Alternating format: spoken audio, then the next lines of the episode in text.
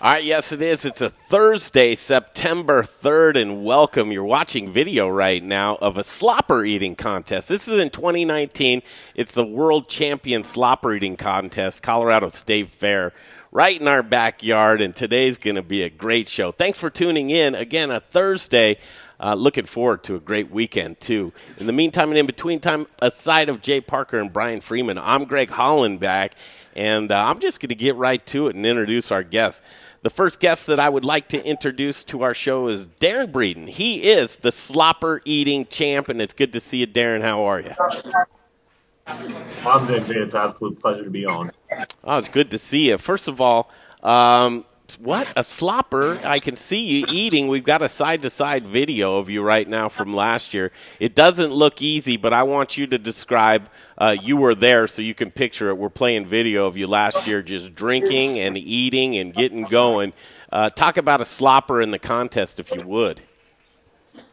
Yes, I actually, believe it or not, I didn't even know what a slopper was until I competed at the event. So I found out, okay, you know, in a few weeks from now, I want to be eating a lot of sloppers. So I hope I like this stuff. And thankfully, I did. I found out that it was an open faced burger with a chili sauce on it, and I didn't really practice it for it per se, except for just working on my uh, building up my stomach capacity, so to speak. But other than that, I just winged it right there on the spot. So basic strategy going in, just grabbing the burger, taking a few bites out of it, chasing it down with some fluids, rinse and repeat for eight minutes. Unbelievable. Rinse and repeat. Rinse and repeat. I mean, and that's a pretty bold thing. But look, I'm I'm going to guess you're probably what about five eleven and 170 pounds. Close, uh, six foot one eighty. Six foot one eighty. So I mean, you're not a huge guy by any stretch of the imagination. And I'm looking at what the stats were here. Uh, you put down last year, Darron Breeden, 28 and a quarter sloppers in eight minutes, and uh, that's pretty remarkable. Thank you. I appreciate that. Uh, definitely takes a good mix of uh, tenacity and stupidity, that's for sure. So, how many contestants did you face up against last year in the slopper eating contest? I don't remember the exact number, but I think there were about 10 of us. 10 of you getting going, and I'm looking at now. You were sitting right next to a young lady who re- actually put up a fight and came in second. She, uh, Michelle Lesko, 18 uh, sloppers in, what is it, 5.3. Wait, what am I looking at here? Michelle Lesko, 18. Uh, 0.5 is what she had in the same amount of time. I She guess wasn't even eight close, minutes. No, but I mean, listen, that yeah, you did win a it, with a good margin there, Darron. Um, what's your background? Are, are you a professional eater? And when somebody says professional eating, what does that even mean? That's an excellent question. I am a professional eater, but that's my weekend hustle as of now. I'd like to make it a full time gig, but full time I am a teacher. Can you make money at this? Oh yes, money can definitely be made. Right now, I don't make enough for it to be my main source of income, but it's a nice little side hustle because a lot of these contests they pay out money, and then in addition to that, we usually do other things too to promote our brand. Like me, instance, uh, I have a YouTube channel, Darron Eats. Make sure to check it out. But um, Wait, what is yeah, it again? I have some additional income from that. Uh, Darron Eats. Darron eats. Okay, got Nice, it. yeah. We'll be looking at that for sure. All right, now we have to ask you the questions that are on everybody's brain, right? Um, what do you do post uh, eating competition? How do you make yourself feel better, or do you feel just fine? Like, hey, I'm ready to go out to dinner or something. It depends on the amount of food. Honestly, anything less than 10 pounds, I feel fine. Anything over that, I feel a little rough. And I'm not going to lie, there had been some instances where I made a quick exit after the contest. So that's open to interpretation. But Yeah, that is up for interpretation. Uh, what what were the other questions we wanted to ask him, Jay? What was the first one you asked? Um, I asked him kind of the same. I'm like, hey, do, I'm like, do you puke a- after a thing? I mean, is that a thing? Because I don't know, and it wasn't on the broadcast. Now it's on the broadcast.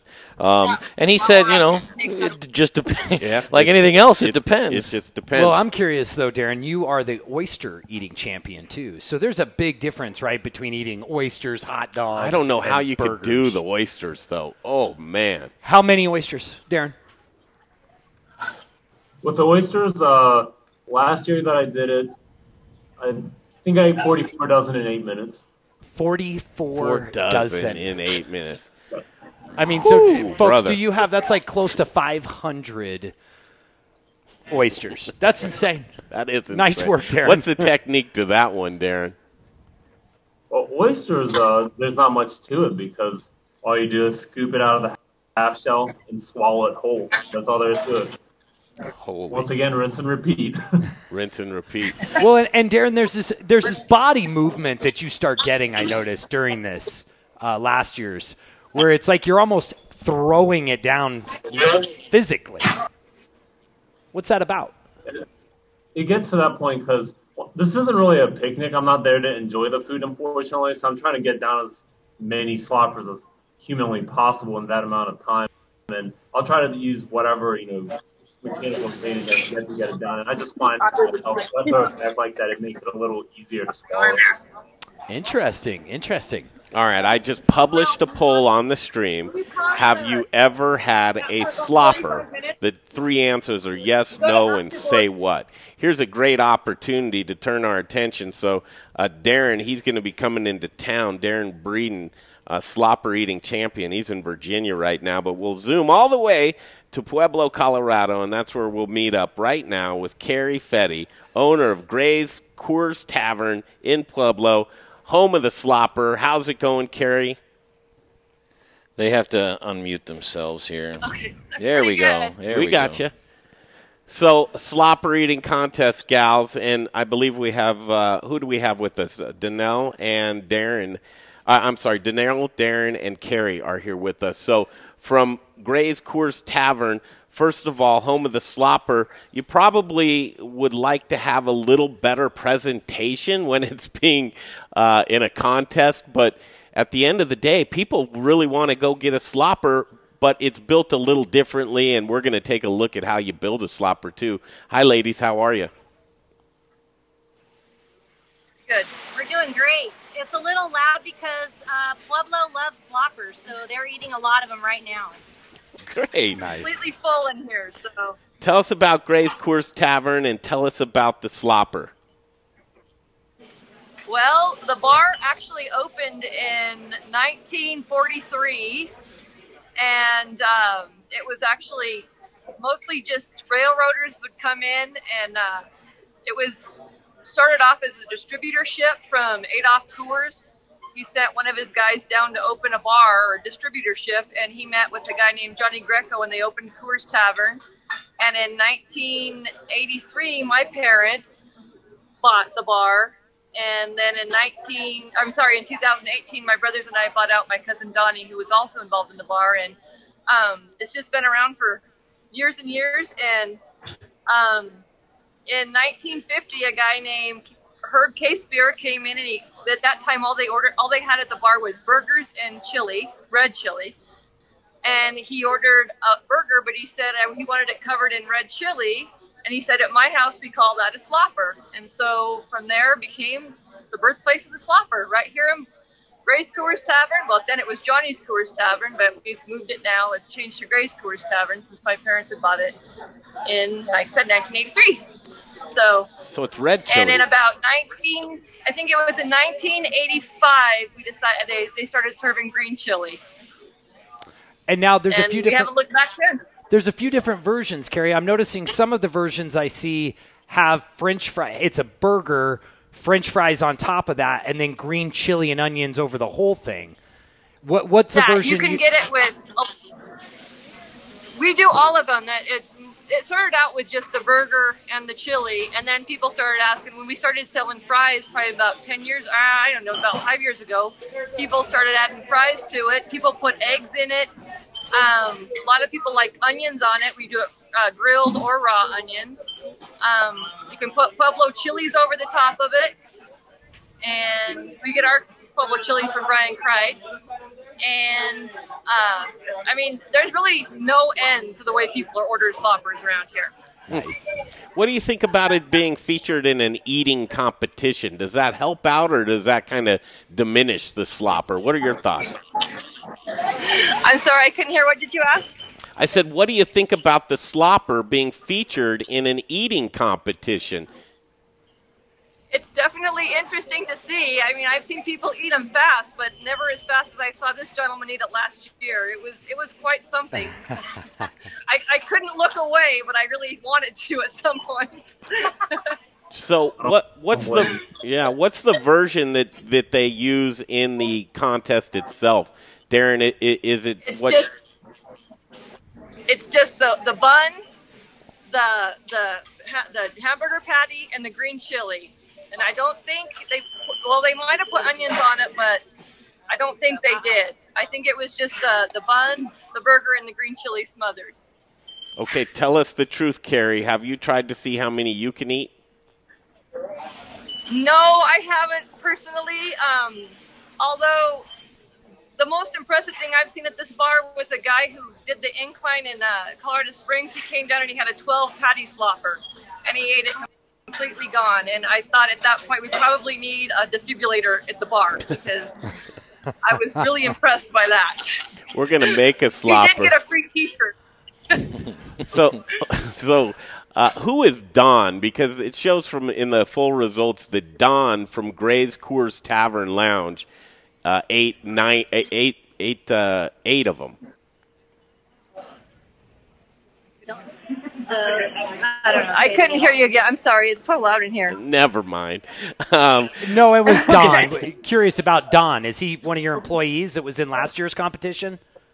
Oh yes, yeah, yeah. Donnie was here last. Yeah, he's he's one of our employees. Unfortunately, he's become ill and he can no longer work down here, which we're very very sad about it. But yeah, he's one of our. He's been around here forever, and we we all love Don Maldonado. Well, I hope it wasn't eating nine sloppers that did it to him.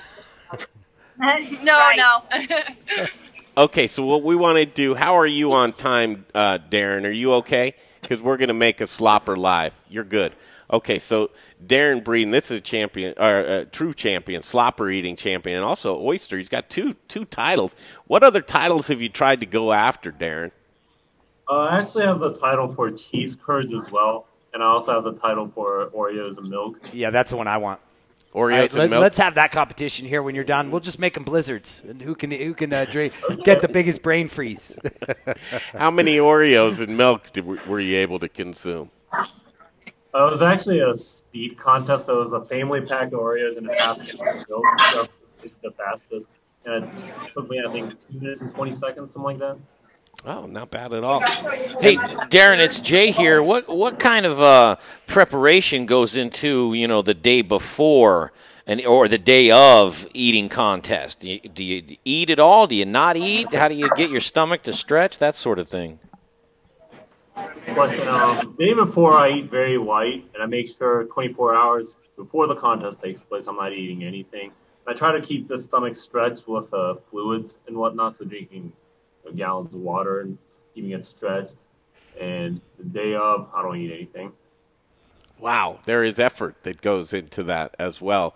Um, some of your competition, uh, t- you- who do you learn from? Who who who are you, who do you admire in the business? Well, honestly, it's important to study tape from a variety of different eaters and getting the best from all of them and picking and choosing little things that they do and then making your own style, really. Um, I watch Joey Chestnut, uh, Jeff Esper, uh, Matt Stoney. These are all uh, eating champions, Yeah. and it's a worldwide thing. So wh- uh, if somebody's out there and like, look, I, I could eat competitively. How do I find a competition? Is there a, a blog or a Facebook group for competitive eating, or how would somebody go about even finding out what's up there uh, for competitive eating? Uh, yes. Uh, me personally, I'm a part of Major League Eating, as you had mentioned before. Major League Eating on their website, majorleagueeating.com, they post the events that they're going to have for that year. And then from there, I'll sign up and register for an event and go to it and hope for the best, really. Gotcha. Do you practice ahead of time? Like if it's jalapenos or something, do you practice that food, or do you just go into it like I can eat a lot and here we go? It depends. Like the Nathan's hot dog eating contest, I will prepare for because that's something that I can really prepare because I just have to go buy some hot dogs and cook it up. But a slopper, well, first I didn't even know what it was, so I had no idea how I would even prepare it. But um, I think a slopper just for me with my culinary skill set would be hard to replicate. So I'm just going in there with a basic capacity training. All right, here's one for you. What foods would you absolutely not be able to do? Honestly, I would do anything in competition as long as the kashish is there. But um, I prefer not eating onions. Onions? Is that what you said? Mhm. Oh, okay. Well, and and Greg, what- How about So- would you would you eat bugs? Yeah, sure. Why not? What's Ain't knock interesting? until you try it, right? it's this is there's a whole online betting around since covid i've been doing some research and darron has done events out of his house competing against other people Oh, online. online Yeah. i mean darron you're a stud there's there's more video of you out there than Yeah. uh, one could uh, watch in a day Ah, that's right that's right hey, uh, how about um, that, so? uh, What's your prediction of sloppers that you'll be able to put down this year? I think I'll definitely be 30 plus for sure. You have to defend your title, right? Oh yes, sir. Now they're bringing. Joey, I'm sorry, buddy, but uh, you're gonna be sloppy second. nice That's what I want to do. So you're you're bringing out the guns, and you got to defend your title. But uh, who do you figure you're? You just mentioned him, but who do you figure is your biggest competition this year? I would say Joey Chestnut and also another gentleman by the name of Jeff Esper. Okay, here's what I want to do. If we can break off, I want to come back. And I grew up to the uh, Mean Gene Okerlund professional wrestling. Did you remember that? Where they'd get the two wrestlers in the same room and they would talk. I want you to give a direct message to Joey Chestnuts when we get back, okay? I will do. Okay, we're going to do that, and then we're also going to watch a slopper be made at Gray's Coors Tavern. This is a cool one, and thank you to the Pueblo Chamber of Commerce for turning us on to this one. We're going to be featuring the Pueblo area uh, quite a bit as we travel through town during the Chili Festival. The slopper competition is what's happening. Uh, what, what's the date of the slopper competition? Because I think people are going to be able to tune in online this year and watch it. September 26th Uh, at 1 slopper- p.m Sorry, Brian, interrupted you there. What's the date on that? Uh, it's gonna be this Saturday, September 5th, and it'll be taking place at 1 p.m. Mountain Time. Oh, and we can all watch it online? Yes. Oh, that's fantastic. Okay, we're going to come back with Darron Breeden, and we're also going to head in to Gray's Coors Tavern's kitchen. And uh, at 2:40, Mark Antonation from Westword Magazine is going to join us as well. Westword just did a piece on the slopper eating competition. You're getting some press, man. It's going to be a good event. You better be coming locked and loaded. You might not want to eat about 48 hours beforehand. You've been drinking your fluids now? Yes, sir. Okay, let's break. Jay, are you ready? All right, we'll come right back. You are about to hear from Rome Sausage, Colorado Mills, and the Spice Guy. That's up next, and then uh, I'll talk about Jeff Rourke and A Plus Beverage Solution.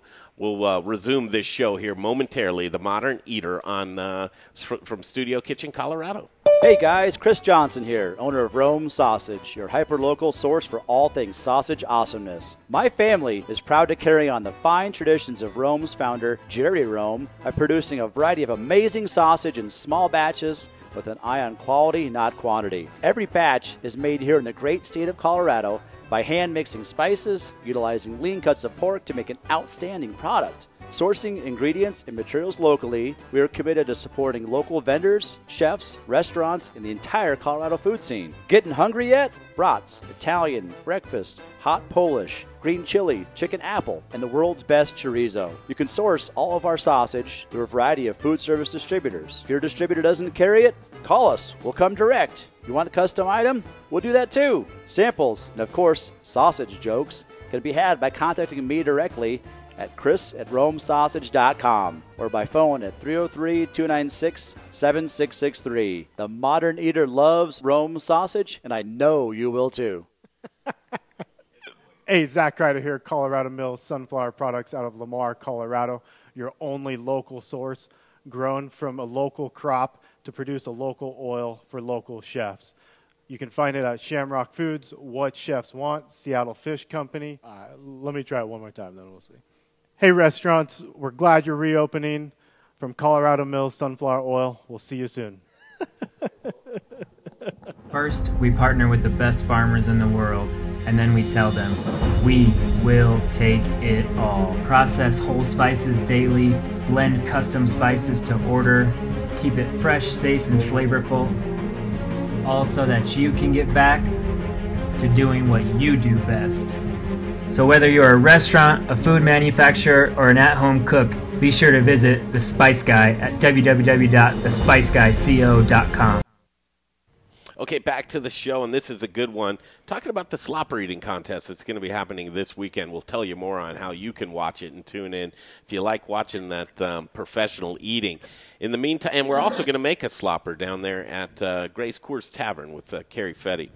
Uh, Jeff A Plus Beverage Solutions. He's the man. If you need that co- custom install, Brian, he'll get right on down there and do it. The, the, the install of your dreams. The best tap system you could ever possibly want. What if I just need my lines cleaned up? If you need maintenance, you can do that too. Jeff A Plus Beverage Solutions, one of the most trusted men in the business, and he's a local guy, but they fly him all over the country for his expertise. Why? Well, because he's the best. He is the best. All you have to do is get a hold of him. But I want to ask you a question. It's a serious question. What are you doing if you're pouring inefficient beer? You're pouring, your money down the drain. Please don't pour your money down the drain. It's a quick phone call away. 720-272-3809. Ah, man, let me get a pen. That was too quick? Yeah. 720-272 3809. It's Jeff Rourke and A Plus Beverage Solutions. Welcome back. Next segment, Mark Antonation from Westword. A big piece in Westword about the slopper eating contest. Online with us right now is Darron Breeden, the slopper eating champ from 2019. Uh, he can put away quite a few of them. And uh, Kerry Fetty, owner of Gray's Coors Tavern, will be back with us here momentarily. Okay, I commissioned you. I commissioned you, Darron, with a um, a direct message to Joey Chestnut. Okay, uh, kind of uh, you know WWE style. So, what you're going to do is slate your name, who you are, and what you're going to be doing, and just tear it up. Go ahead, Darron. Hey, my name is Darron Breeden, 2019 and 2020 World Slopper Eating Champion. Joey, you might be the king of hot dogs. You might have bested me at that, but there's three things that I'm better at than you. One, eating cheese curds. Two, I'm better looking. And three, I can eat more sloppers than you. Tell me what you got. Yeah, there or be square, Saturday, September 5th. That's perfect, man. I love it. All right, we, we love that one. We're going to cut that one out. We'll even send it to you too. You can throw it out there on your social media. Love it. Again, Darron Breeden here with us. Hey, uh, just before we were talking off air before the show, but I thought it was worth mentioning again. There are people all the way around the world that contact that love to watch people eat. What is it with people that have a, a voyeuristic fetish to watch other people eat? What's the strangest thing that you someone's ever reached out to you with a request for? Well, uh, I've had some folks ask me to take pictures of my belly after a eating contest, and uh, I, I would definitely have to say that's probably been the uh, strangest inquiry I've had. Now you do take a picture of your belly after you eat in a competition, don't you? Money talks. Okay, man, we'll have to um, pick that one up a little bit later because uh, people are emailing me right now wanting to see such thing. I've got a poll up on the stream. Have you ever had a slopper? 43% say yes, 29% say no, and say what is 29% too. Uh, a slopper, it's an interesting name. All right, let's watch one get created and built. So down to Pueblo, Colorado, and thanks to the Pueblo Chamber of Commerce for connecting us. Kerry Fetty, Kerry Fetty, owner of Gray's Coors Tavern. Uh, welcome back, and we're going to take a little tour of the kitchen and watch you build a slopper for us. So Carrie had to step away, so Oh. I'm filling in really fast. Um, Hi, Donnell. My name's Danielle. Oh, here comes Carrie. Um, anyway, um, I'm with the Greater Pueblo Chamber and the Pueblo Chili Growers Association, so we helped to sponsor the event. And Coors is a huge uh, partner for us uh, when it comes to talking about amazing sloppers. And so Carrie's back. She had a little. Uh, Hello. she- we are working here. We're working here, people. We're working. So, uh, but we're gonna st- step in and take a look at a slopper. And Carrie, do you want to walk them through what a slopper looks like? Um, and I'll flip Well- the camera, and here we go. Doesn't look like they're making one right now. Oh no. All right. Well, we're gonna start. We're in the kitchen. It's kind of loud. With some premium ground beef. Yes. And then what? And that, well, first you put the bun. The, the bun starts it on the bottom of the bowl. When you guys are ready, will you help us make a slopper for the camera? If we got one ready in a minute. Yeah. Of course, we're not on time. That's all right. Keep going. They gotta cook. They gotta cook the burger. All right, but tell them about the. Tell So, them. Okay. All right. Here we go. This is Tony. Uh, smile, smile, Tony. What's happening, Tony? He's, he's smiling. single flopper, the open face burger. We got two patties, three ounces each, two slices of American cheese on open face bun, smothered uh, green chili. And what makes our green chili so special? Well, I thought I'd have to say it's uh, the roux here. And and Pueblo green chilies in it, not that hatch New Mexico stuff. Uh, we do use hash because it is. Hey! Ah, easy now, easy now. Tony, you want a job? I know, right? To- To- Tony is this is his last day. Everybody say goodbye to Tony. hey, Tony, we got you. man. okay, and then what happens, Tony? After that, Uh, they get their choice of onions. This one's going to get grilled onions, so it'll be just a moment beforehand. But then we'll still throw it out, typically with some oyster crackers, and and hopefully enjoy. nice. So Wait, now- sometimes they get topped with their uh, French fries, and then other people like myself love just the oyster crackers that go on the side, and they put those on top to give it a little crunch. All right, show us So out. that's the way, Darron, when you come to Pueblo and uh, you can actually enjoy some food, uh, we'd love to have you at Coors Tavern to actually enjoy a real slopper, right, Carrie? A real slopper. Come on down and taste one. Yeah. Well, we're going to do that very same thing. We're going to be down there the third week of September to join you, and we will definitely at the top of our list have a slopper. And I think I'm going to go. I'm going to try it with the fries. I'm going to try it with the fries on top. That sounds good. That's good. a good call. Perfect. And then you just you just throw that on a on a plate and and eat it with a fork. Then, huh? It's uh, it's actually usually served in uh, So see the little bowls up there Uh-huh. in a bowl. That's real good. There you go. Oh, that looks Yep. perfect. All right. This one is to go. Thank you, thank you, you guys. We will see you soon. And again, give a uh, plug for Gray's Coors Tavern, the 30 second elevator speech of why folks should come and see you. That's right, and don't forget uh, to buy Pueblo chili often and a lot. Yes, absolutely. Thank you, guys. We're going to jump back to Darron here for a second and wrap this baby up. Uh, Darron, you saw it. That, that's kind of in, in, in the form of of how you would eat uh, eat it regularly and not in competition. It looks good, doesn't it? Oh, it looks absolutely delicious. And actually, the contest ones look similar because it's an open faced cheeseburger like that with the chili sauce on top. I would love to eat it in a civilian capacity. I mean, the ones I had at the contest, they were delicious. I just don't want to eat 30 of them. Give us an idea of what you eat on a daily basis. Daily basis, unfortunately, it's nothing too glamorous. I just eat regular portions and I'll, I'll eat anything really. Just not in absurd portions.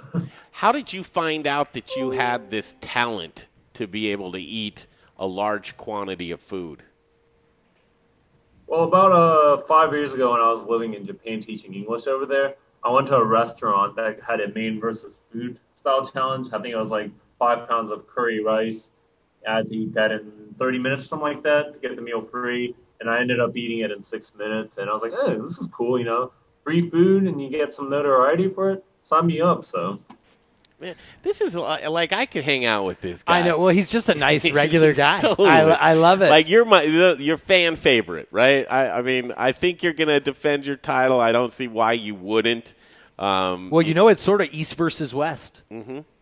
you know, because Joey's that uh, California kid, and uh, you know, I like to see it though. Darron's going to kick it in. Now it's it's counter uh, counterintuitive thought process to think that a big guy would be you know a, a heavy set guy would be able to eat more food. Is that true, or or what's the thought behind that? There is truth to it. Um, reason being, a larger individual, their stomach's not able to stretch as much because their abdominal cavity is full of fat tissue, so it only stretches out to the fat. Whereas if you're trimmer and don't have as much fat, your stomach can keep expanding. Have you gained any weight by competitive eating, or do you just have that metabolism to where you stay the same? Uh, no, I haven't gained any weight from competitive eating, and any weight gain that I do have is usually intentional. Mm-hmm. And um, Hey, I got an Yeah. idea, man. Do this competition. It'll set you apart from every. Do the competition with your shirt off, I like it. I and like then it. and then write. Do you have sponsors, or just like a half shirt, even? dude? Can we Oh, get you? To, can we get you to write the modern eater on your chest? yes, absolutely. I'm, I mean, I'm serious about this. You can do that. I can write on my chest. Yeah, yeah, yeah, yeah. All right, uh, but we, will, will you eat with your shirt off? I'm If telling they you. allow for me, because I've tried that before at one contest, but they told me to put my shirt back on. oh, really? I wonder why. Hey, do you have that little uh, Buddha belly? You know how so, some people Hey, that costs eat and then they, for- for and then they make that big Buddha belly. Have you ever seen that? Some of those You eaters. can do it yes, right. now. actually, it's funny because um, right after a contest, I'll look nine months pregnant, except my baby is uh, 30 sloppers. Now I know you charge for this, right? But stand up, pull your shirt up, and push your belly out. Right now, Yeah, right now. Do you got it? I mean, there's because I don't. Ooh, he's I'm getting the side angle. Push that uh, gut. Push Look it at out. that. Can you push it out? Let's see. Let's see. That's all you can push it out. Wow. I can push it. It requires food to push it out. That is amazing that he's so skinny and he Yeah. can eat so much. I know. I know. So with COVID, man, is there any difference that between this year and last year as far as procedures go, and you know, because there's going to be slopper going everywhere, isn't there? Um, I think they were telling me we're going to be socially distanced because usually they'll cram a bunch of us on stage, as you saw from last year's footage. But I think they're going to, you know, socially distance us six feet apart. They might have a barricade because I know at the uh, Nathan's hot dog eating contest they had a little plexiglass chamber that we had to eat in, which was interesting. And um, I think there's going to be no crowd. I'm not 100 percent sure, but Well, they are streaming it live. We probably should have asked uh, Danielle this of how they're going to get it out there. I think they're streaming it live for sure. Do you know the details of how people can tune in? I'm not 100 percent sure. I heard that it was going to be a live stream, but even if it's not a live stream, I'll film it myself for my YouTube channel. If you Well- want to check it out? If if it's not, and you have that, we will we will disseminate the content live during that. If you want to link up, do you have a you, so you have a YouTube channel, right, and not a Facebook page? Uh, I have a personal Facebook page, but I do have a YouTube channel. Yeah, because we can restream to your YouTube too. Let me know if you're going to put a camera up there, because we can definitely push that out to bit. But I'll bet you they're going to uh, push It's it on. out It there, says too. it's on the Colorado State Fair website. that it'll Colorado be State Fair? streaming live. That makes yeah, sense. on the Colorado State Fair website. That makes sense. So when are you leaving to get into town here? Uh, actually, the day of the contest, so The day of, which is Saturday, huh? Okay. Will you fly in and fly out, Darron, or will you be in town for any amount of time? I'll be flying out Sunday morning. Gotcha. Yeah, so you got one night to just lay in misery in your bed. Are they putting you up in a nice place? Um, actually, I have not found a place yet, so I need What? to get on that. You better get on that, man. Um, and then what's the prize if you win? Uh, it's uh, two thousand dollars, and of course, though, the title of slopper eating champion and notoriety. Yeah, you, you want that. Do you have any other titles in your sights? Well, at some point, the Nathan's hot dog eating champ. Are you going to go after that? Oh, absolutely. Yeah, why wouldn't you? You just seem like a really fun, nice guy, and I, I mean, I want you to win everything that you do. I just want you to win in life, man. Uh, fantastic. And listen, I was being a little bit funny, but I would love it if you did put the modern eater on you, so you somehow.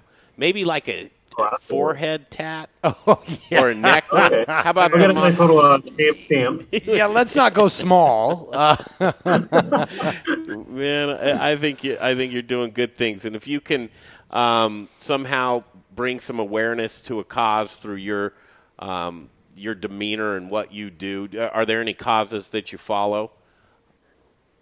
Um, not right now, but I've done uh, fundraisers in the past for student scholarships. That's fantastic. I bet, and you're a teacher. You said. I bet all your kids watch you and cheer Love you on, you, don't yeah. they? It depends. Some students really dig it, and some other students, oh, it doesn't have to do with Fortnite, so you're irrelevant. Oh my God, that's great, man. This is uh, Darron Breeden. He's a good guy. He's the slopper champion. He's coming to defend his title to Pueblo, Colorado, and uh, off the Colorado State Fair website. Is that right, Brian? Yep. You'll be able to Colorado watch it State stream Fair live website. this Saturday. At what time? What time's go time? It is uh, 1 p.m. Mountain Time. Okay. I'm assuming you don't have dinner reservations anywhere. No, sir. Okay, brother. It was so much fun catching up to you. Best of luck, and uh, just continue doing what you're doing. And I'm glad you're having a good time. It's good to see it. A pleasure, sir. Thank you. Yeah, Good luck. Good bet. luck. Darron, uh, that was Darron Breeden, slopper eating champion. I, you know what? That, that, that's an interesting thing, professional eating, Brian. Um, I, I never really understood it, but I do think it's something that if you sit down, start watching it, you can't take your eyes away from Oh, it. when we were when I was doing a little background work for this today, you get it's addicting. Watching, I was looking at all of his videos, and I'm watching and seeing like because he's done ramen contest. He just over and over. It's how much can I Look, throw let's down? show a little bit more of this video from last year. Look at how these guys are eating. I mean, oh, jeez. See, now, I- m- me personally, I'm one of those people that has a really weak stomach, and it's just watching stuff too, looking at it. But right now, just these heaves and these, uh, I, I don't think I could have made it through this. And if, especially if somebody else's stuff would touch my hand or get on me in any way, I would lose it. And then what do they do if somebody does lose their cookies on stage there? There'd have to be a Uh, domino. well, it's like effect to almost like a reset. Well, but what if someone barfs all over someone else's food? Like, Yeah. it's just this contest ends. Well, at that I mean, point you know, time, I, I right? mean, I'm sure you know things like that happen, but also, I mean, at least the video you're showing, like all those people, that's not their first time. I'll bet you that's this, Don know? from Coors Yeah. Tavern right there. So these people will be back at it. Standing by, we're going to break away real quick. We'll come back. He's the man. His name's Mark Antonation from Westword, and we need to check in and just talk about some openings and some closing and what we're seeing as far as movement here uh, in Colorado with the restaurants. It's an interesting time that we're living in. And uh, we'll take a break. You're going to hear from some great local sponsors, Hot Schedules and Ardent Mills. And when we get back, you'll also hear Jay talk about Aspen Baking. Be right back with Mark Antonation on the Modern Eater Show. Hi, guys. It's Rebecca Berry with Hot Schedules powered by Fourth. With all of the recent COVID rules and regulations, you may feel like you have way too many cooks in the kitchen. Well, fortunately, Fourth is the leading hospitality provider and partner when it comes to onboarding HR, payroll, tax, and compliance needs. So that way you can keep all of those cooks in the kitchen and let us manage all of your administrative needs. That way you can focus back on your business and your growth plans. Give me a call for an analysis on how we can put that ROI back into your business and take those administrative burdens off your hands because nobody likes handling taxes. That's rebecca.berry at fourth.com, rebecca.berry at fourth.com. And hey, you know what's cool, guys? Keeping your mask on so that way we can keep our doors open. Hey, Modern Eater fans, I'm Don Trobo with the Annex by Ardent Mills, and I just wanted to give you a heads up about some of the great things we've got going on locally in the state. We're headquartered right here, and we're working with farmers in the San Luis Valley to bring you amazing Colorado quinoa. It's just like the South American stuff, but grown locally. We've got transitional wheat flour that's grown by farmers in Colorado and surrounding states who are in the process of, of turning their fields into organic. So we're taking that transitional wheat and turning it into flour, and now it's available for you to cook and bake with. And last but not least, we're now cleaning grain berries in Denver. So things like spelt or wheat berries uh, or pearl barley, those are things that we're now doing right here locally and are available to you. Can't wait to share it with you. Hey guys, it's Brian Rizzuto with Encore Energy, the guy who saves your businesses money on natural gas. I know these are crazy, crazy times right now. So while your business is working on increasing your sales, let me work on saving you guys money on your natural gas. I make it as easy as possible. Just provide 12 months worth of natural gas bills to me. I'll do the rest. I know you're really busy, so let me get to work for you. You can reach me at 720 245 5771. I look forward to hearing from you guys and let me try to save you some money in these crazy times. Bye. Hi, Charlie from Bruz Beers here, and I'd like to tell you about our brand new Abbey 4 pack featuring the four main products of Abbey and Trappist breweries in Belgium. So there's the single, the double, the triple, and the quadruple. And let's talk about singles today. Singles or enkels are traditionally monk's beers served at meal times and during the day. They're low in alcohol, 3 to 5.5%, and they're often second runnings from uh, stronger beers like triples or quadruples. This one is 3.8% ABV, and it's made from the second runnings from our triple. So, what they're known for is lightness and drinkability, their biscuity flavor with distinct hoppiness, and they're very refreshing. Great summer beers, available at either Bruz location, 67th and Pecos, or at Colfax in York, and at fine liquor stores throughout the metro area. Pick up your Abbey 4 pack today and take home some Belgian style badassery. Back to the show in just a second, but before that, it's everybody's favorite time, just like mine, which is time for bread. AspenBaking.com has been baking the most delicious and fresh bread in the Colorado Denver area since 1994.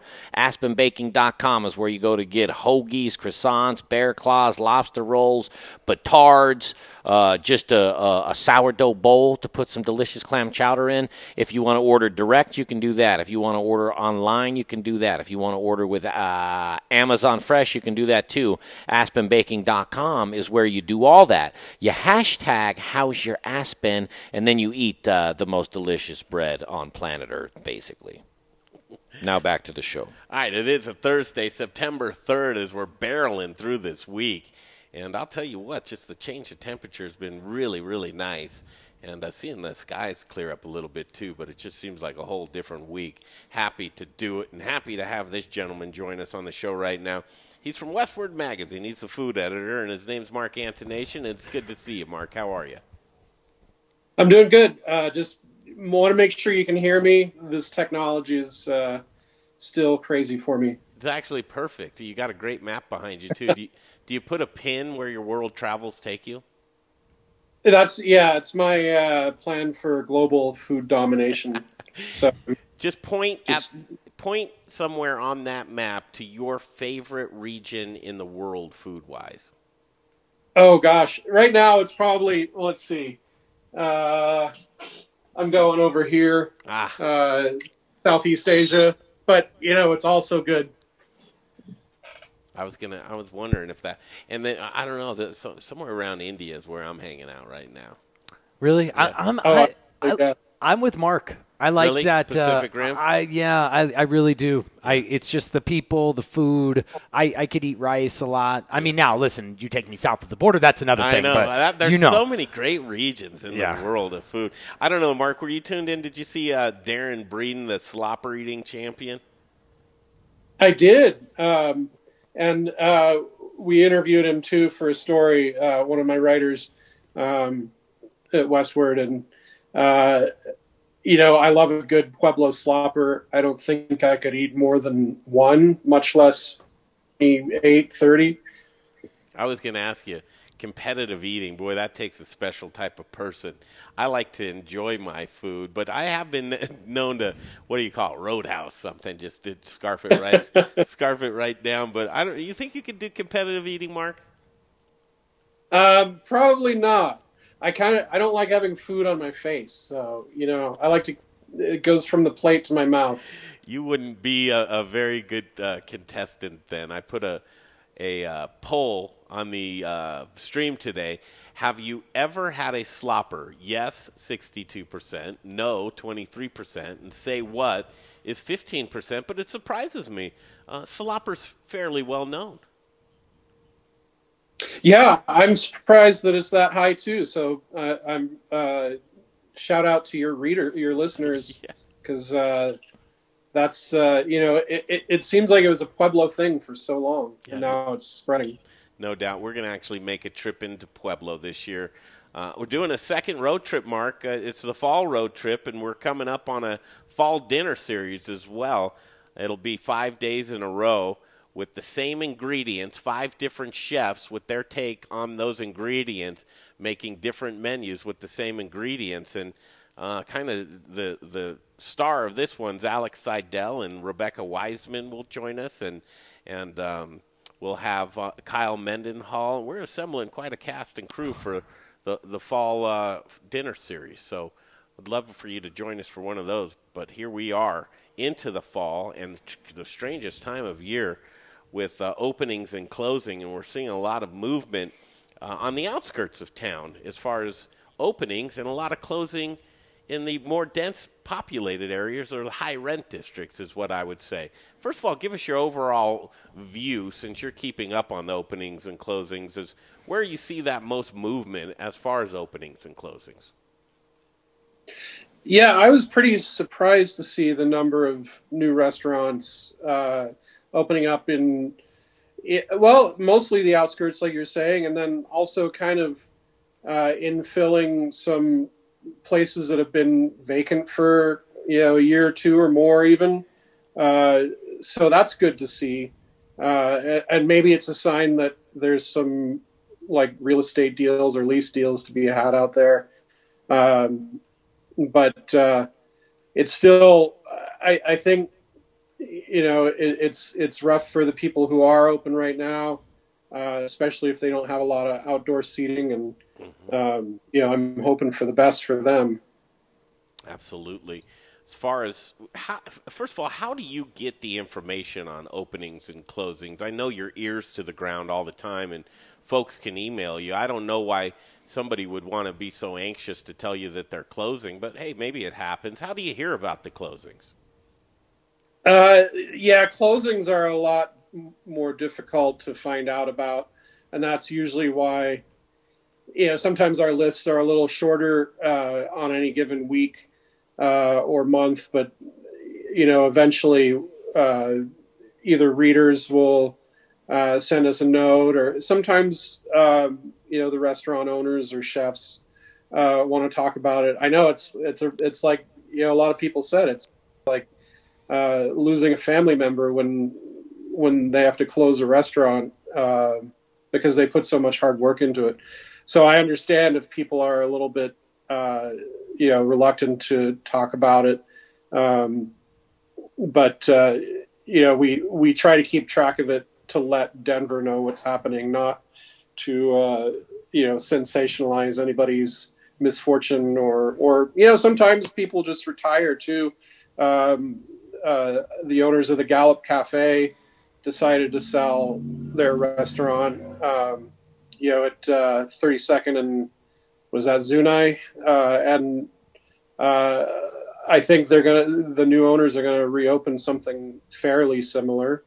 Uh, so you know, those people that have run the cafe uh, have been doing it for a long time, but hopefully the cafe will still be there for the neighborhood. You know, Mark, it's interesting. This is Brian, and good afternoon. Thanks for being on the show. Um, did you look at the geographical sort of spread on your closings? Um, I thought it was interesting when I looked at that. Did you did you notice anything about that? Um, you know, I'm not sure I noticed anything too specific this time around. What were you saying? I it was interesting because it was almost like 80% of all the closings were downtown um, that I right. that I noticed. Yeah. Um, it's probably a combination of of you know the like you said, real estate is more expensive in central Denver, and then it's also easier to spot places when they close than you know in the outlying areas. Some sometimes we just never really hear about them or find out about them, uh, despite you know trying to keep a pretty close eye on things. I'm wondering if I have the most current open and closings. I think I do. Where? Let's see the date on this. The 29th of August. Is that the most? Yeah, that's the one that just came out Okay, so let's do. I mean, I love to see the openings, and you you, you know you kind of have this really um, ground level view on these things. What's the theme of folks that are doing the openings? Have they been in the works for over a year and they're just following through, or are people really looking at opportunity right now and opening up some places? It's it's a little confusing to me. I think there's some of both. Um, so, uh, for example, the fifth string um, just opened um, on Tejon, uh, 32nd, and I guess, yeah, 33rd and Tejon. Uh, and and uh, Amos Watts, the chef and owner there, um, I, it was something he had worked at Old Major previously as their executive chef. He knew Justin Brunson, uh, the owner of Old Major, pretty well. Uh, and so when Justin decided to close Old Major, uh, Amos thought it was a great opportunity for him to start up. So that was, I think, you know, one that kind of came up more on short notice. And then also there's one called um, Etc. Eatery that opened up at on South Pearl Street, um, where uh, the owner saw an opening uh, and thought it was a great location. You know that that kind of uh, old South Pearl area is really good for restaurants. So uh, he thought he'd give it a go there. Um, but yeah, other places, you know, they're in the works for a year or two, and and and they're going to go ahead with it because they've already committed so much time and effort into it. Mm-hmm. Uh, talking about hot areas now. I, let, let's just go. uh, How, how do we do this? So we'll just name some areas, and, and and Mark, let's play a little game of like hot or not. Right? We can do that. RiNo, RiNo is, is RiNo still hot or not? Oh God, I think yeah.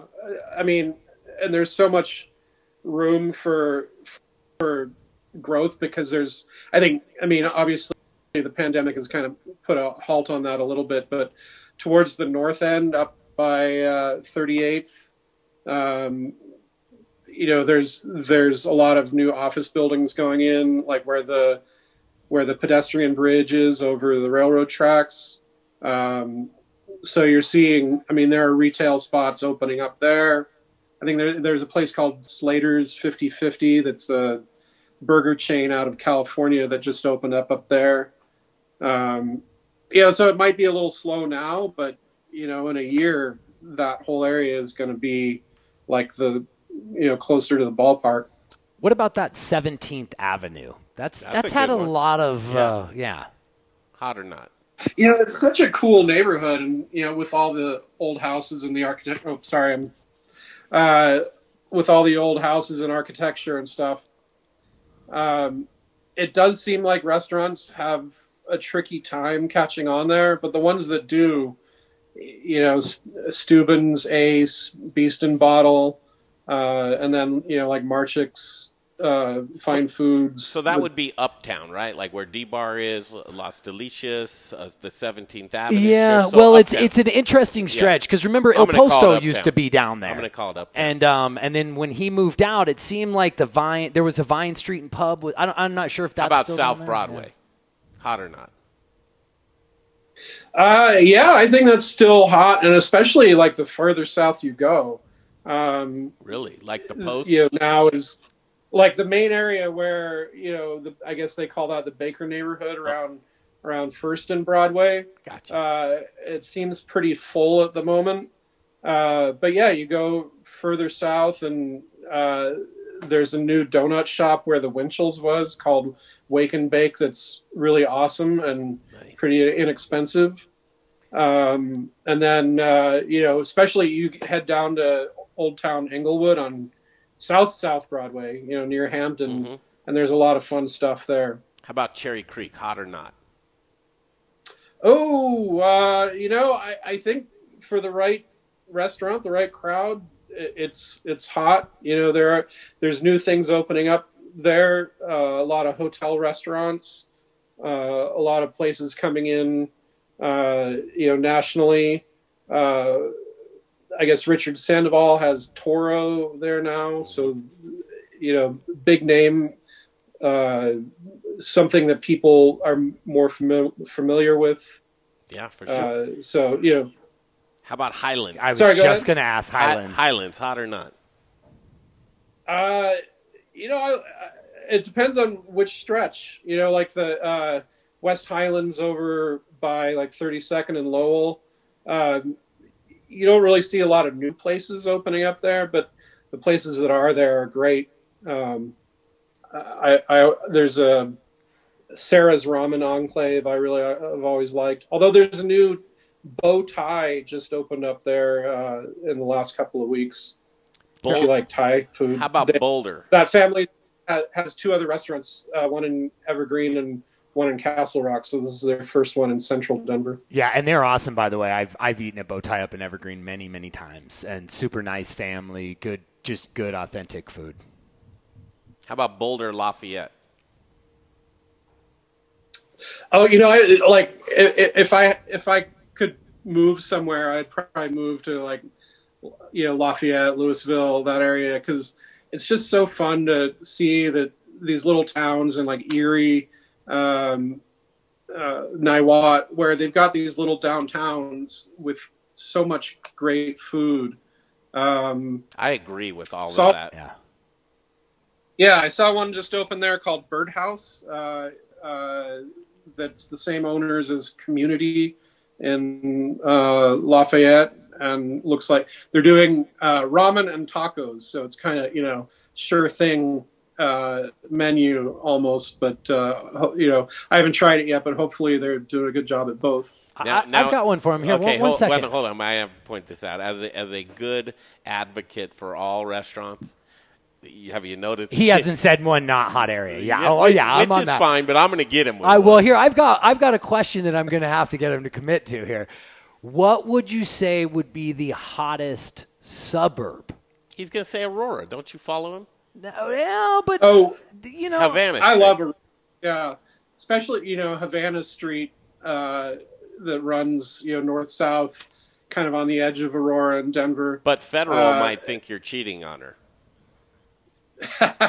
those are those are my two favorite streets for food in in the whole metro area. Well, and where I was going is like Arvada Well, maybe we has should got do- a how real about, new scene. How about Colfax? Uh, abs- well, Arvada, uh, you know, West Colfax is kind of, uh, you know, has been on the upswing in Lakewood. Uh, although, uh, you know, our everyone's favorite restaurant in Denver, Casa Bonita, I was just uh, is still closed. You you wrote a piece about it. I actually have. Maybe you can give us a preview of this piece. Everybody should go read it because when you put down Casa Bonita, everybody's ears perk up, right? Because I, the the notoriety is there. But uh, here it is. W- What's the headline? The headline is Will Casa Bonita ever reopen? And and then I thought there was another one that said something about is it a COVID casualty? Talk about Casa Bonita for a minute, if you would. Well, it's just you know it's been here forever. Uh, anybody who grew up in Denver went there for birthday parties, you know, family gatherings when they were kids, and then you grow up and you go back and and it's like this theme park for you know just a fun time. Uh, you know, I don't think most people go there for the food. Um, but you know the cliff divers and the gorillas and the grottos and the margaritas and sopapillas. uh, You know, it's just one of those things. It's for Uh, kids. I, I actually I have I have an admission though, Uh oh. uh, and this is the first time I've ever said this publicly. I have never been. because because it's not known for its culinary. Uh, it, it's just one of those things because I, I moved to col- I moved to Denver when I was 16, so I think I was a little too old to miss, you know, the the the younger side of it. And then I was in college, so never made it over there. Uh, and then it just never happened. So all my friends who you know love the place and have been there dozens of times are like, "Oh, we got to take you there one of these days." And then, so it probably would have happened this summer, except that they're not open. Hey, Mark, you just made Yeah. me, you've made me feel comfortable. I'm a 48 year Denver native, and I've never been to Casa Bonita. Both of you haven't. well, see, you were born here, so tri- I, I think you know somehow, somehow fate just never brought you there. If they reopen, Mark, can we go out on a date to Casa Bonita? Absolutely. You guys, it's funny because I've been there a few times and I have kids. You have kids, and, yeah. And um, but I w- someone took me there because when I first came into the state back in the early '90s, people were like, "Oh, you have to go to this place." Was it everything you ever wanted it to be? Uh, of course not. Um, but I, it's one of those places that you can't say anything bad about because it's just so like it's so warm and fuzzy. You go in there and the people are nice and they're trying to, even though you feel like you're being herded because the way you got to start the whole thing is in a, it's a buffet kind of. Yeah. Hey, Mark, line. do, you- do you ever remember Yeah. a place called the Yum Yum Tree? Oh yeah, I think that was open right when I moved here, uh, or had closed previously. Because my family used to visit Denver occasionally, even before we moved here, and so I do remember the place. Uh, I was pretty young though. Yeah. I, I got a one for you, Mark. What is a place that's closed that you miss, or even like changed ownerships, like Pasta J's, or not Pasta J's, but Jay's uh, down on South Broadway, Jay's Noodle or something, changed ownerships. It was never the same. Um, do you do you have any places like that that you miss? Oh, all of them. That's such a hard question. Um, yeah. So, well, you said Jay's, and I immediately I was thinking at first of JJ Chinese Seafood on Alameda uh, that closed a few years ago. That was, you know, one of the best Chinese restaurants in Denver, and uh, they stayed open a little late. So if you went, you know, towards the end of the night, like at eleven o'clock, you'd probably see somebody new, like a chef from another restaurant or something. Um, so uh, that one I do miss, and and it's now a hot pot place that I've been to. That's pretty good, um, but it you know not quite the same. I love this and taking time for us today, Mark Antonation Westword. We don't get it often. We don't get a chance often to catch up. So sorry if we're taking this a little too long, but uh, just really love your take on food in, in Denver i i all together and Colorado. I mean, basically. But uh, I want to do a little something called deep dive with Mark Antonation. Give us something that's like you haven't eaten there. I know you haven't. Don't even lie. But Mark Antonation has. What's that deep dive? Um, so someplace I haven't eaten. No, someplace that you've eaten, but you know we haven't. Oh, okay, gotcha. Uh, okay, so, and I'm not even sure if they're open right now, but there's a little restaurant in Aurora. Um, it's on the second floor of an office building. It's called Mana Korean Restaurant, and it has like three tables in it. It looks like it was maybe at one time the cafeteria for the office building. Um, the most amazing Korean soups I've ever had, and and using ingredients that I, you know, I had to look up because I had no idea what I was eating. Um, so just you know, very uh, traditional Korean stone bowl soups and and noodles and things, uh, and yeah, you know, you, even you look on Yelp and they've got one review, uh, and they've been around for several years. Mana, M A N A. M A N N A. Although I think the the translation from the Korean alphabet is is tricky with that one because I've seen it spelled a couple different ways, but I think it pops up as mana uh, if you Google it. When, so you have so many places that you probably should go and see. What makes you go into a corner office in a second floor of a place? I like what what brings you to a place like that? Uh, usually, you know, something like that. I think somebody else told me about it, uh, and and then it took me like another year to to remember to get over there. Um, but yeah, just the idea that that there's something interesting that you know th- there's such a great Korean community in Aurora um, that's been growing for a number of years, and and and finding food that is traditional for them and that I've never tried before. It just gives me a glimpse into the way people eat, you know, outside of my personal culture and community. I got a I've You got a question one? for Jay- you. Yeah, uh-oh, It's- Jay's it's- got it's- one. We're we're on the Korean thing, and, and I live out in Aurora, and I see you know a ton of Korean restaurants and and love them. What's your take on cooking your own food at the table with the Korean barbecue thing? And you have the hood, and it's, I mean, it's I, I guess it's cool, but and I've only done it once, but when I did it, I, halfway through, I'm like, I don't want to cook the food anymore. Like I'd rather it just come out cooked.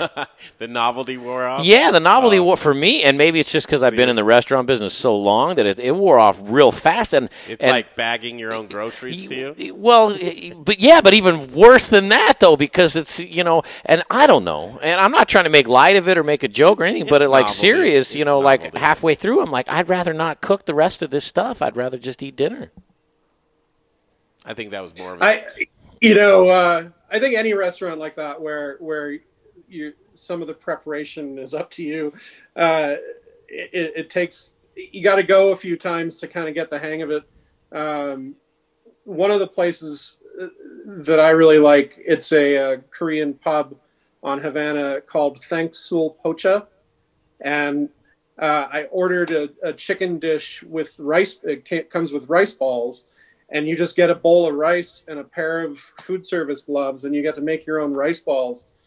But it's got all this stuff you know mixed in with it, like seaweed and uh, sesame oil, and they're really tasty. And then you can dunk them in the sauce the chicken comes with, and uh, pretty good stuff.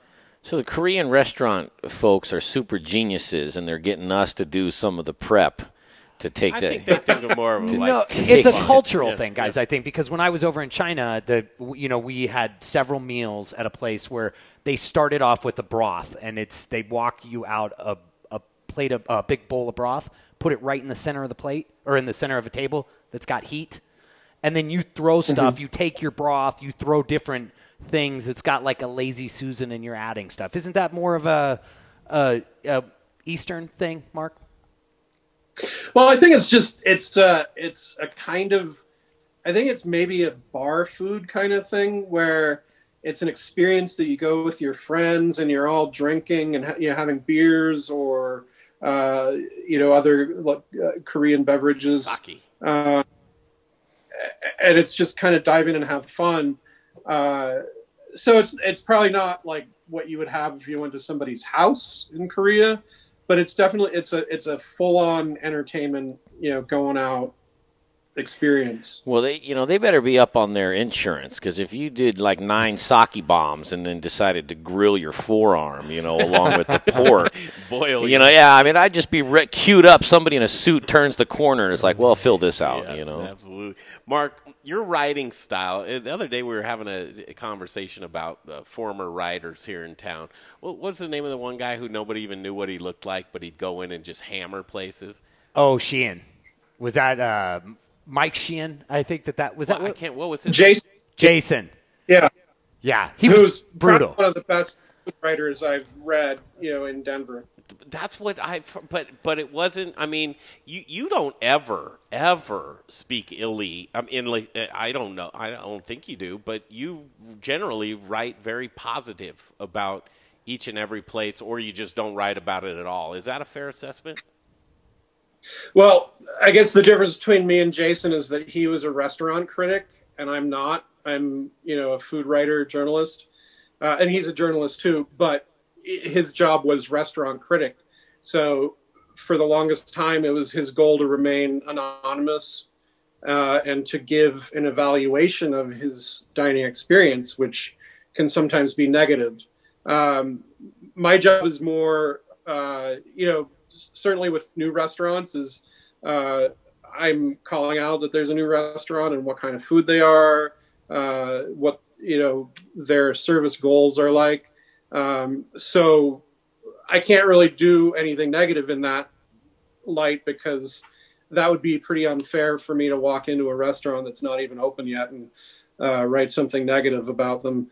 Um, but I also, you know, I, I'm also in the business business of exploring restaurants and, and finding things that that people may not have had before, or uh, you know, is new to the Denver area, that kind of thing. So uh, it's more about. I mean, if it looks positive, it's because I'm trying to shine the light on on uh, what's out there uh, rather than calling attention to you know specific service problems or you know is the were the chicken wings dry that day or whatever.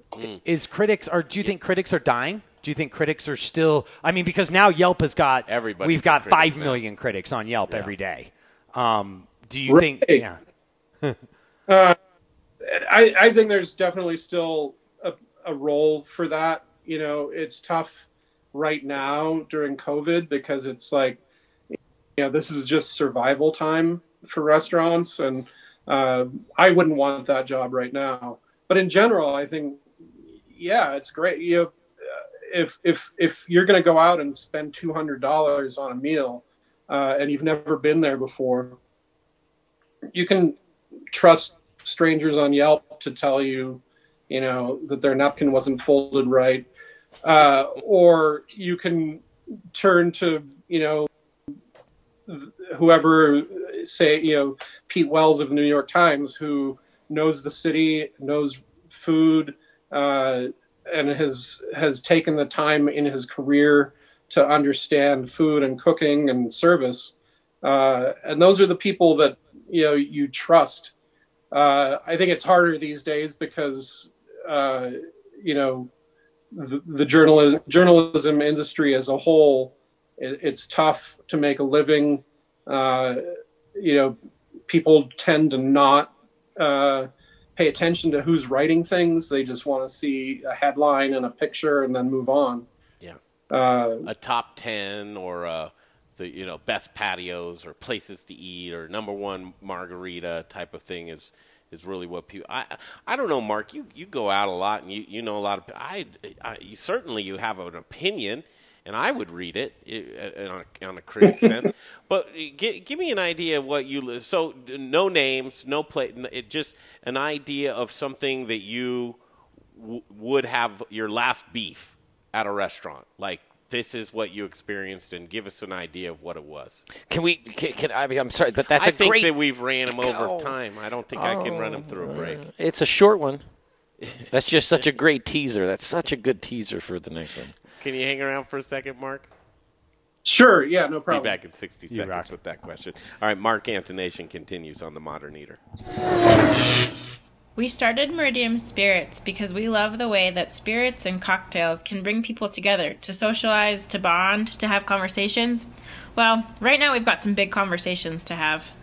Coop Vodka and Coop Gin are available at liquor stores across the metro area, but if you can't find us or would like to have us behind your bar or at your restaurant, send us an email info at meridiumspirits.com. We know things are a little different these days, but think of us the next time you're planning a virtual happy hour or a socially distant picnic. And keep an eye on our social media, Coop by Meridium, for all the latest and greatest. Hey, Dave Thibodeau here. hey, friends of the Modern Eater. This is Dave Thibodeau from Ska Brewing and Peach Street Distillers. I wanted to let you know that our new brew distillery is up and running again in Boulder. And we've got a uh, great selection of Ska beers, nearly 30 on tap. We've also got all of our Peach Street spirits available, a great mixology program that we brought down from the from the Western Slope and Palisade. We're open limited hours Wednesday through Friday from 3 to 10. And then we open up earlier at 10 a.m. on Saturday and Sunday and get some brunch action rolling. We have two great patios. Socially distant seating is available. And you can always check for more information at scottstreet.com and hope we become your new favorite neighborhood spot. And I'd like to meet you there in the not too distant future for a beer or a drink soon. So take care, be healthy, and stay strong. And I'll talk to you later. Guys, it's Cody Ann from Aspen Baking Company. We specialize in fresh, preservative-free, amazing bread. But with all the food news, go right here to the Modern Eater. Okay, welcome back. It's a Thursday, September 3rd. Big day tomorrow. We're going to be down at uh, Logan Street and Carboy uh, out on their patio. Snap, call him Snap, is uh, uh, as I believe is his name. He was on the Nine News piece talking about uh, survival into the next quarter and how patios are so crucial for the existence for a lot of restaurants. I tend to agree, at least outdoor accommodations have been very helpful with those variances. We continue on with Mark Antonation from Westword. And Mark, when I left off with a terrible question, but I think it's a good one because I trust your opinion on, on not only food, but front of the house, back of the house, everything, even, even the bar program as well you must have you, all experiences can't be good experiences but if you were a critic without naming names can you just give us a scenario of like your last bad dining experience and what was involved with it? Oh i i probably have to go back uh, pretty far to have to remember a bad dining experience. Like you were furious Uh, like walk out of I'll- a I'll movie tell you- theater type of thing. the single worst dining experience I have was at a uh, it was a Moroccan restaurant that's no longer in business on Colorado Boulevard, and um, I ordered, uh, waited for about forty five minutes, and finally I, I couldn't like there was just nobody around to talk to, so I walked back, poked my head in the kitchen, reminded me them that I was there. Guy comes back, puts down the food, and it wasn't what I ordered, so I pointed it out, and he said, "Oh, just eat it. You'll like it," and walked off again. oh did you like so, it It was good. Yeah, but yeah. it's not what you But- ordered. That's ballsy. That is really. Yeah. bu- So you, uh, you have good patience, though, right? I mean, obviously. Oh, sure. Yeah. I mean, not and not just in restaurants. I, I think for me, uh, I always want to give people the benefit of the doubt because you never know when you're the one who's had a bad day and and it, and and somebody's going to be relying on you for something, and you just gotta you know power through. Uh, and so many of these people, especially right now, I think just you know kindness towards your servers and bartenders and, and cooks is is the way to go. Yes, it is. What are you more tolerant with, um, uh, food or service? Uh, yeah, a little of both. Little both. How's that for a bad? Yeah. Have you ever I- have you ever walked out of a place because you just you weren't see you, you nobody came by and offer you a water or a menu or like where's your tolerance level to when you just skip out of there? Uh, yeah, it's happened occasionally. Uh, I I remember walking into a burger place once and the the smell of the the like kind of bad fryer oil, you know, Mm-hmm. uh, just hit me right off the bat, and I just turned around and walked out. Um, that you know. Or or sometimes I'll just look at a menu and, and, and nothing's appealing to me, so I'll leave. That's fair. Uh, I think that's fair. Yeah. To do. But but and I think what Mark said earlier. Yeah, well, too, you remember our last experience? It was in Salida, Colorado. Tell tell us what you would have done with this, Mark. We we're in Salida, Colorado. we were out on a patio in the middle of the street, right? So, di- Oh, yes, dining in the street. We got um, server was pleasant enough. I thought Oh, she was very nice. She was great. nice, yeah. Um, the the ambiance was okay. You know, was what it was. But we got cold queso, lobster queso. Brian didn't like that one bit. And then what? what else did we order? It, it prevented you from wanting to even eat there further at that point in time. And then the table that was uh, just adjacent to us ordered the same lobster queso. Theirs was also cold. They sent theirs back as well. And when they both came out, they came out together. We could have gotten theirs. They could have gotten ours, man. And I'm sure it was. Well, you're just guessing at Ah, that. No, well, no, no, no, no. you Listen, know. there was I'm- no. I'm there- not it was not. We, That's like a situation where you hope you get there, so We you have t- more to bitch about. we were you talking with the table next to us because they said the same thing. They were like, "Do you know? Did we get yours? Did you get ours?" So but that wasn't. That didn't want to make you eat anymore. I go back Yeah. to the bowl of grease that we got at the last place. We were at Keystone. Mark, we got here's my of last one for you. What are you working on, Mark? Uh, Westword over there as well. And oh, actually, one more before one more. Bo- Broadway Market. What's your take on Broadway Broadway Market right now?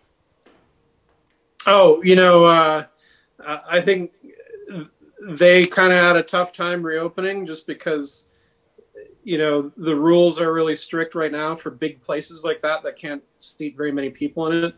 But the food's amazing. Uh, you know, especially like those tacos are are uh, some of the best around. Well, out Uh, of you re- don't see. Out of respect, they Uh, should just name it Silva's, shouldn't they, instead of Broadway Market? I think so. Yeah, yeah. But like, how often do you see actual a spit of of al pastor? You know that they're uh, cooking um, for your tacos. Most of the time, it's you know frozen or cooked ahead of time or something. Well, what I'm curious. So, what's your take on the next? There's another. I, this is to me, it's a little ballsy. Ask him. There's Colorado Boulevard is going to have a new food hall. You you know Oh, about? right, I mean, and there's a big chef in Where? there. I mean, you don't know about Grange Grange Hall. Where is it? It's uh, it's where Big Wave is going to be. Troy's new place. It's uh, right at where's that? South Colorado Boulevard, and um, it's not yeah, South like Colorado. I twenty five. Yeah, exactly. Yeah, Where- Evans, Evans, Colorado. David. Uh, there's a light rail stop there, so Interesting. you know.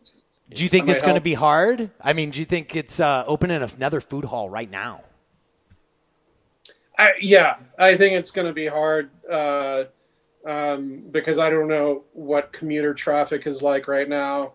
That and that might be a big part of their business. Um, if they can hang on through the winter and you know come out in the spring, then then maybe things will be better then. So, uh, but I wish him luck. You know, it's, it's tough. That is tough. What's Westword working on? What do you got planned for us, and and what do you anticipate to see uh, needing support for coming into this fourth quarter and into the uh, new year?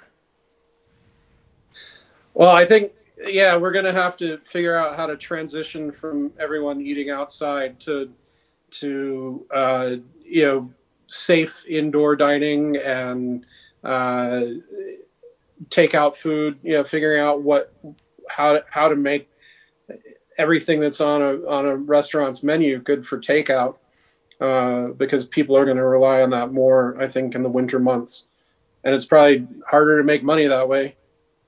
Do you feel fine eating indoors? I feel fine eating indoors. Uh, I really have not done much indoor dining uh, so far. Um, you know, most of my restaurant experiences over the past two, three months have been uh, outdoors. So I, I'm a little cautious, but I don't want to dissuade anybody else because restaurants are in the business of keeping you safe. That's you know they've been doing that. That's their livelihood is is serving food safely, and and they're trying to do that now under the rules they've got. And and I think so far um, I haven't heard of incidents of you know big customer outbreaks of COVID. You know uh, compared to uh, other types of businesses. Well, you're a leader, man. I encourage you. Eat inside a little bit more. People need to see inside. Follow the leaders, right? uh, have, we're gonna tomorrow. We'll be at Logan Street. Have you eaten there yet? I have, yeah, it's awesome. Uh, it's a, I, I love what they did with that space. You know, kind of joining everything all in that block together, and with the wine bar and the food, it's uh, it's a good deal. I'll tell you, they're one smart group. The Angelos and Ivy Street and Logan Street and Carboy. Uh, those are some really, really innovative, smart people, and you can tell uh, why, in the face of COVID right now, that they actually have some traction. And um, Yeah, Mark, quick round. What? Uh, what? Beer or wine? Beer. Okay. Beer. You like beer? Sake Yeah. or beer? Uh, I, I like sake in the right circumstances. Uh, I'll drink it, uh, but mo- mostly uh, I'm still a beer guy. Chinese or Mexican? Yes. Yeah, Look at good him. answer. Look at Dude, him. you spent some time with us. Thanks for the half an hour out of your life that you'll never get back. Uh, but we always appreciate your time and say hello to Amy for us. And I'm glad you guys are doing well. Stay safe. You too. Thanks for having me on. Yeah, you bet Thank there you, he Mark. is. He's always a crowd pleaser, Mark Antonation. Just a hell of a nice guy. you Smile know? on his face. So we did give him something. A little bit of a smile sometimes. But I love his positivity at all times. Um, Mark is one of those guys.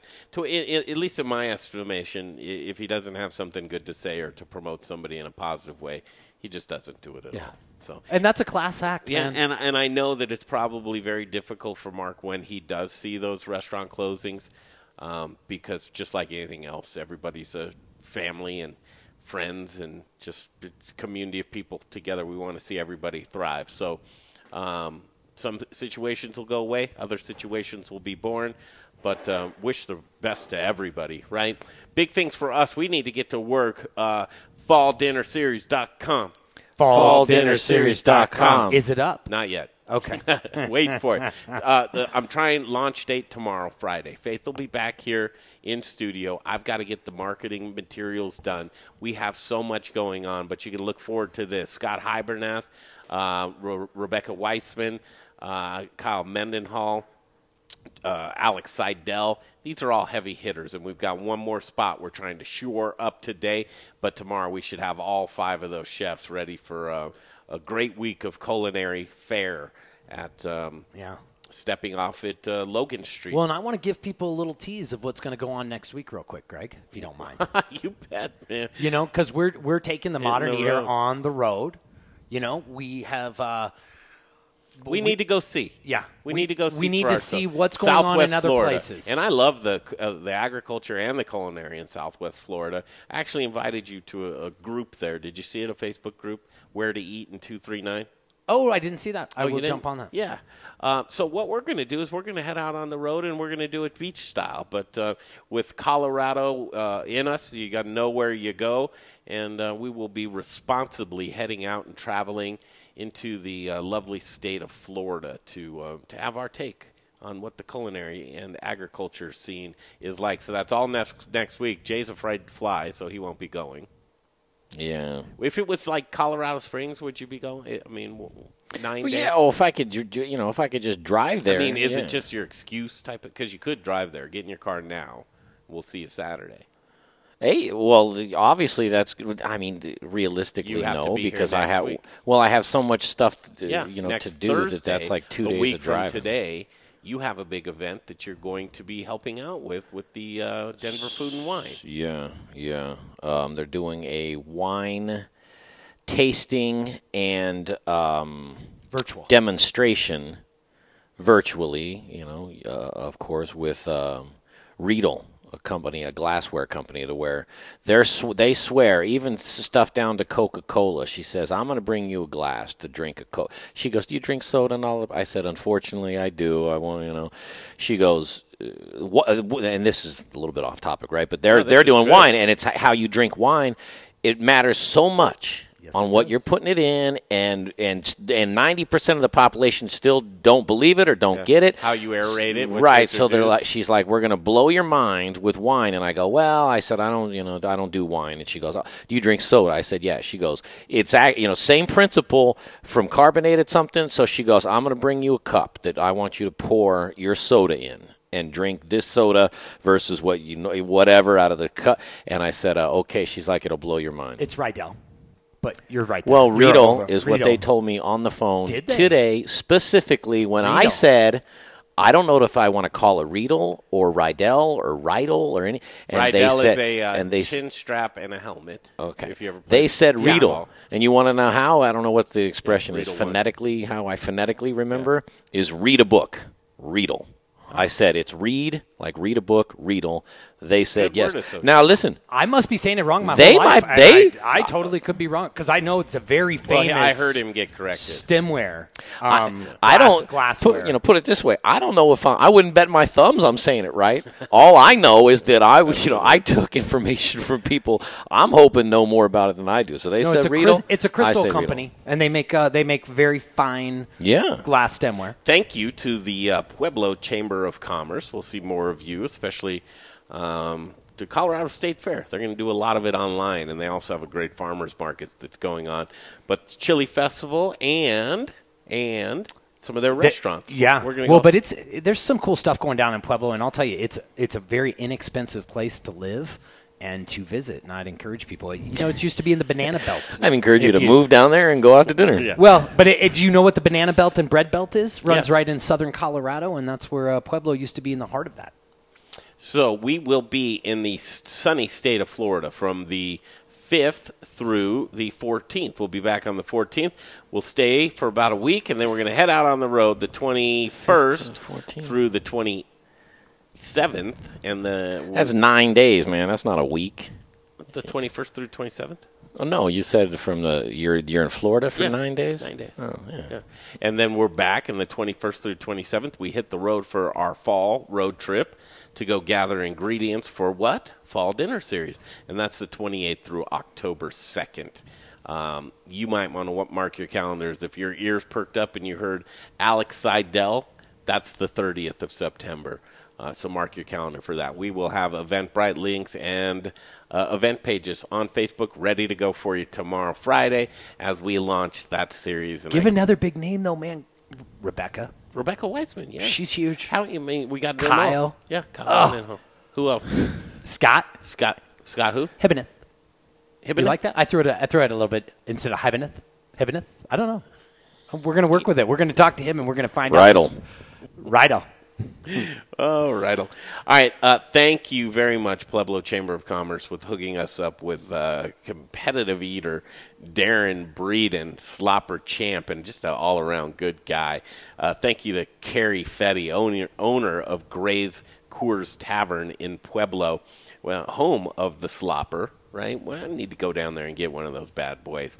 And uh, Mark Antonation from Westword, just again, thank you so much, Mark, for uh, joining us for about a half an hour on the show today. And uh, Jay Parker, great work putting together today's show. Brian Freeman, as always. We will kick that rock down the road. I'm Greg Hollenbach. We'll wish you a great Thursday, and we'll see you tomorrow on the Modern Eater Show live from Logan Street.